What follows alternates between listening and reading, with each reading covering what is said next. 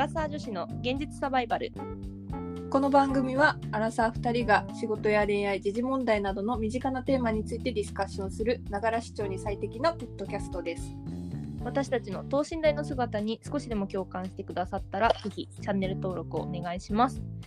また皆さんがご意見などお持ちでしたらぜひレターなども送ってください。はい。もう早くも第3回なんですけれども今回のトークテーマは私の会社の在宅ワークということでですね、はい。黒さんどうでしょう？2020年3月のことですよ。はい、忘れもしない3月中旬ですね。うん、私の自粛生活は始まりました。小説みたい。会社は閉まりパブも閉まりレストランはテイクアウトになり私の生活はシェアハウスの友達と遊ぶことのみです。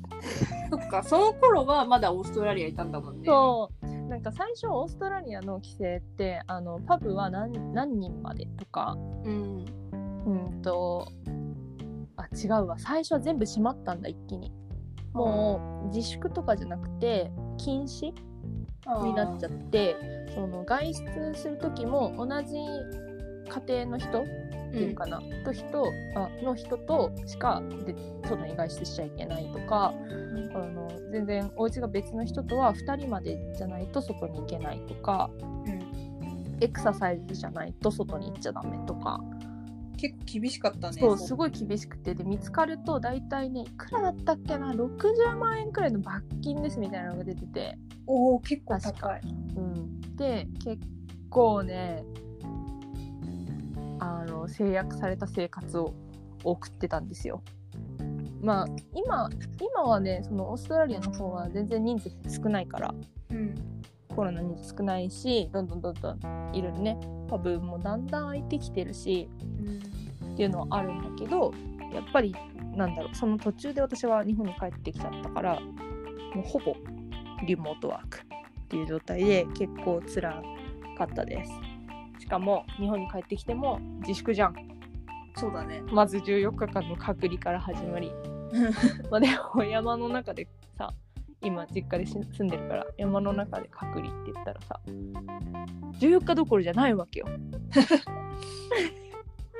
もうねしんどい。ただ仕事しかしてないみたいな生活でしたね。わ日本どんな感じでした？日本はねうん。やっぱねあの緊急事態宣言。だから去年のうん。何月だあれ？4月5月。ぐらいだっけ、5月か。うん。うん、ぐらいから一気にこれやばいぞみたいな雰囲気になってまあリモートとかも増や在宅も増やしましょうってなるんだけど、まあ、多分会社とかによって結構対応ってまちまちで、うんうん。うちの会社はまあそもそものその在宅ワークする基盤みたいなのができてなかったからうん。そこからまあ何を手をつけていこうとか基準どうしようとかいろんな各、ね、方面から課題がそうもう結構ドタバタしてて。へでなんかいろんな会社の人に聞くとやっぱ外資は早かったね結構。ーあそうなんだ。もう完全リモートで。うん。で結構コンサルとかはうん。なんかね遊びに普通に土日に遊びに行くのももう罰されてるらしくって。あやっぱそうなんだ。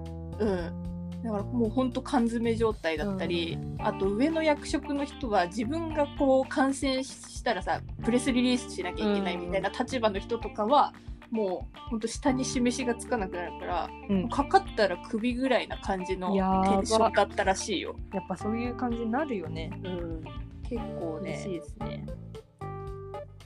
そんな中、くぼちんの、くぼちんって言っちゃった。くぼちんっていつも呼んでるんですけど、くぼちんの会社どうでした？在宅ワーク、どんな感じで進んでいったんですか？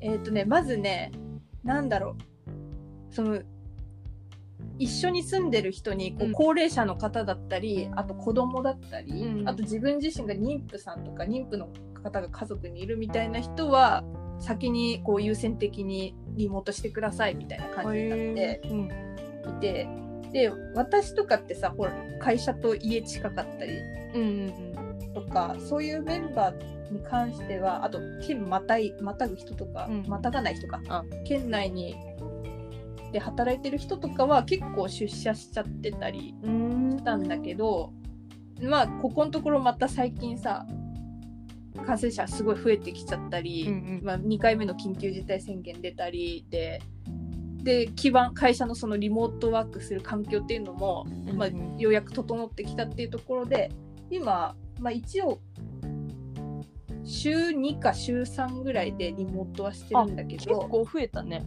そうでもほぼ100%ぐらいできる状態にはなってはいる。なるほどすごい。やっと私が所属していた頃とは全然変わってるね。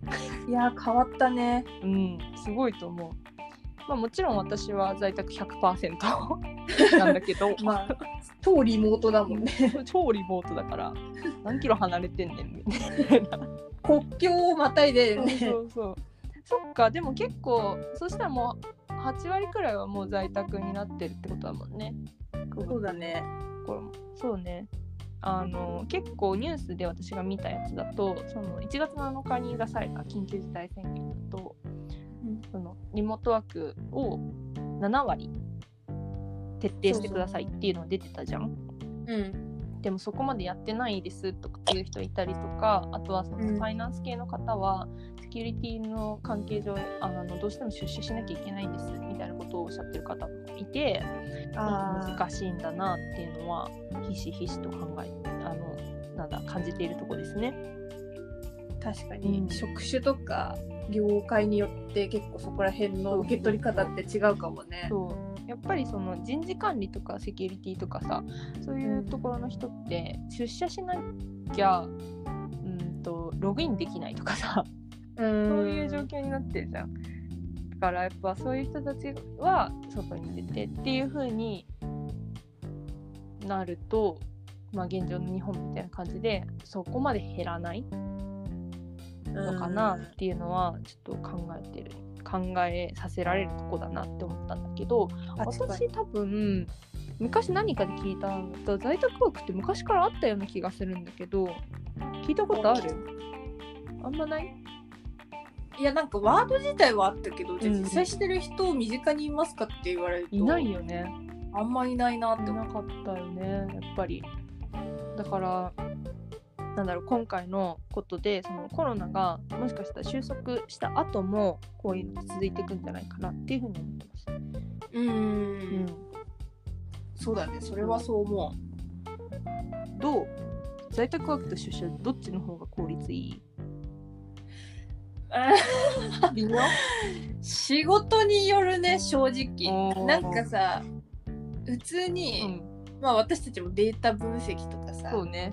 うんする時はなんか会社の方がこう集中できんなとか思うけど、うんまあ言うて会議とかも多いじゃん。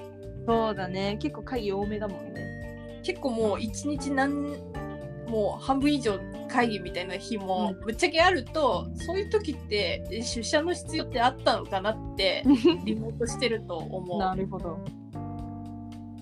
でも昔からくぼちんが言ってたさ、うん、音楽聴きながら仕事したいみたいな ああもうそれはね本当にしたい。あ、したいなんだ。やっちゃいけないって決まりがある。いやぶっちゃけやってる。だってそっちの方が効率いいんだもん。そうだよね。うんどっちだろう？私的にはね、正直出社した方がいいなって思ってます。仕事の効率としては。そうなんだう。ん、っていうのも、あの雑談がさ、全くなくなるわけ。うんゼロ。だから、はいその一緒に働いてる人の今の状況っていうのが全く分からなくてあどのくらい忙しいのかっていうのも分からないしどんなライフイベントが起こってるかってそのなんか結婚したりした人も結構チーム内いたりするからあ、うん。なんかそういう人たちにあんまり迷惑かけられないなとかっていうのもあるしあとはなんかうちの会社そのマーケティング会社っていうふうに銘打ってるから結構アイデア勝負なところもあってでそうなってくるとやっぱ雑談の中とかあとはなんかこれどう思う？みたいな会話がなくなることでアイデアの創出力っていうのがかなり下がってきちゃってるなっていう印象はやっぱりあって。でうちの会社はねシドニーにいるメンバーはあシドニーって言っちゃった。シドニーの会社なんですけどシドニーにいるメンバーはもうあの週に3日くらいは出社しましょうっていう決まりが今できていてでやっぱり出社してあのおしゃべりすることでアイデアを生んでいくっていうのは結構徹底してやってるみたいですね。なるほど、うん、確かにね細かいニュアンスとかはねちょっと伝わりづらいところは確かにあるよね。そう、まあ、結局さ雑談がないってなるとさ個人的にはすごいストレスも半端ないわけよ。半端ないのよ。うんまあ、すごい喋ってたもんね昔一緒やめてごめんなさい。私仕事仕事しにくいそうじゃん。いやいやいやそうでもね本当にだから今雑談するっていうのはもう本当何チャットベースになってて、もうそんな雑談したくないじゃんぶっちゃけ。チャットでさ、なんかさこっちの人とは仕事の話してるねこっちの人とはさ今日す雪降ったんだよねみたいな話をさするわけよ。切り替えが大変でさあんまりそういうの嫌だなって感じなんだけどなんかやっぱりストレスがやっぱり溜まってきちゃう。なるほど。うん。でやっぱ見ててさ切り替えができないみたいな人もさ多いじゃん。あそれはすごい思った。なんか在宅してると、うん。どこでやめたらいいんだろうが分からなくなって。あるよね。ね。メリハリはつけたいなと思った。そう。あと私が思ったのがね、うんそのズームとかで会議したりさまあ普通に仕事もパソコンでやるじゃないですか私たちって、目が異常に疲れるああるかもそれは。あとね、首のこりが半端ない。もうね、体年末とかほんときつかった。体に異常をきたしてるんだね。うん、体に異常きたしてね、この前ね、アマゾンでね、こう、パソコンの画面をこういい感じの角度にするやつを 2000円ぐらいで買ったんだけど、ちょっと上げるのね。私ちょっとパソコンちっちゃいから、どうしてもこう近づいちゃったり、うん。体首が首ちょっと曲げちゃったりしないと、ちゃんと細かい数字とか見れなかったりとかだったんだけど、これ使うようになってからはねだいぶ楽になったけどね、もうおすすめでもうねチームの人2人買ってる。じゃあぜひぐらいおすすめぜひ本当。このエピソードの概要欄にも。貼っといてね。URL 貼っといて、うん。もう最近好きな言葉人間工学だったりするからさ。人の間工学に基づいたとか。文明の利器を使いましょそう身体的な影響はちょっと出てきてるなっていうのと、逆に在宅の人のしわ寄せが出勤の人に寄ってるね。寄ってしまってるのなっていうのはまああったのう。よ。お特にまあ全員ができなくて優先的に誰かを休ませなきゃ休ませなきゃとか来させないようにしなきゃの時は、まあ、正直私の私出勤の方だったから、あきついなって思う時はぶっちゃけあなった。るほどね。出社しないとできないことっていうのをそうを全部代わりにやらなきゃいけないみたいなのがあって、まあ、そういうところでもこう、ね、お互いの意思疎通っていうのができなかったりするのかなみたいなのはあった。ところでストレスどうやって発散してるの？山に叫んでるとか。発散方法はねちょっとね模索中だよね。それで結構でもお昼休みとかにあの、動画見たりとか YouTube 見たりとかして気分転換したりするけどやっぱり目は疲れるし。ーうん。っていうのがあるねあとはもう本当に単純作業の時とかは全然バリバリ音楽流しまくってやってたしなんかまあ、結局海外のさもともとオフィスだったからうん。ぶっちゃけあの音楽はずっと流れてたのね。そうさっきそうなんだ。アイディア系の仕事だったりもするから、うん。うんと行ったら誰かが音楽つけて Spotify のプレイリストで流しまくるみたいな、ああいいね。たまに日本それやのり曲流したりとかもして。へやってたから、まあ、そこの辺は全然ねうちの会社とししては許容なんだけどそういうのやったりとかはしてたねであと個人的になんかあの不幸中の幸いだなって思うのがあの去年2020年日本に帰ってきてから、あのはいはい。接骨院に通うことが増えて いろいろあってね。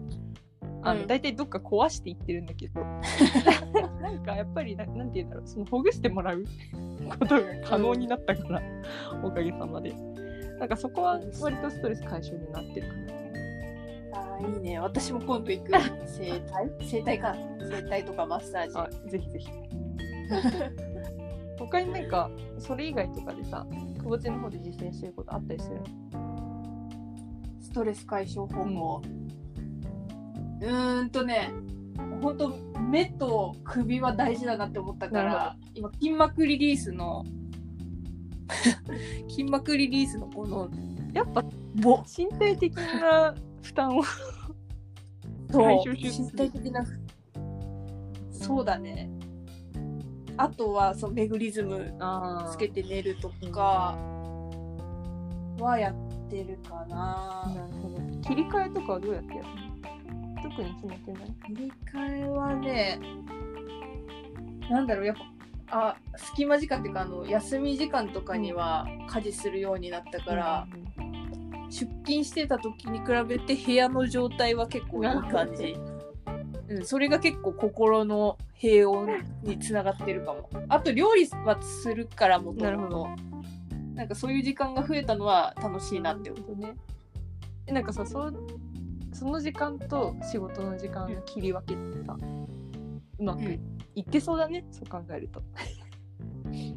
うーん。そうだね。お尻の時間いつにしようぐらいはちょっとまだできてないけど切り替え自体はできてるかも、ん。それはいいことだ。まあねそんな感じですよぜひね我々の参考にはならない我々の我々の話がねストレス解消に参考にならないとは思うんですけど。だってねやってることが音楽聴いて休みに動画見てますって人と人間工学に基づいて。えでもこれはマジでパソコンしパソコンの人はおすすめ本当 試してみてください。はい。まあちょっと緩めだったんですけど、まあ、こん こんなねご時世で一気に広まってる在宅ワークなんですけどスイッチの切り替えをすることとかストレスを溜め込まないように健康にね続けていくっていうのが多分これからの肝になってくるので、まあ、私はうまくいってないんですけども、まあ、皆さんもいろいろ意見意見じゃないなアイディアございましたらご共有ください。はい そうだね、それでもね、やっぱりそんなストレスがたまるような時間も、まあその時間が自分の周りの人とか、あとは大切な人とかを守るっていうのができる一歩だと思うので、少しでもできることはやって、コロナの感染っていうのを防いでいきましょう。まあ、ね。我々経営者じゃね、ないからね、あの、リモートもう。リモート続けたいって言ったってできないけど、でもそうだね意思を見せることね。っていうのはうん。大事かなと思ってます。はい。でこんな感じで今日のお話終わりなんですけど、次回のトークテーマはガラッと変わりまして、マッチングアプリについてお話したいと思ってます。スワイプしてますか、久保ちゃん？スワイプねうんしてないかな。アプリはねやってるんだけどね、またねいろいろね、まあ、これもねあれだよね。コロナで一気に広まった感はマッチンあるよねグアプリ？そうなの？うん。なんか日本だとそんな感じするな。なんか出会えないからさ。出会いに行けないからさ。なるほど。まあ、もとも最初はね、あの、ズーム合コンとかあったけどね。あーめんどくさい。ね。あんのかな？今でもあるとは思うけどね、ちょっとここら辺。もねマッチングアプリについて掘り下げていきたいと思ってるんですけども、はい。まあ、今回の放送とか次回のですね、テーマについて、ぜひご意見などお持ちしてます。メッセージとかも待ってます。えーまた、私たちに等身大で話してほしいテーマなどございましたら、メールにどんどん送ってください。メールアドレスは kk.realsurvival.gmail.com kk.realsurvival.gmail.com です。こちらにメッセージやコメントをお願いします。共同のツイッターやインスタグラムもやっているので番組概要欄からぜひご覧くださいそれでは本日のお相手は久保ちゃんと黒さんでした。次回のポッドキャストでお会いしましょうさようならら。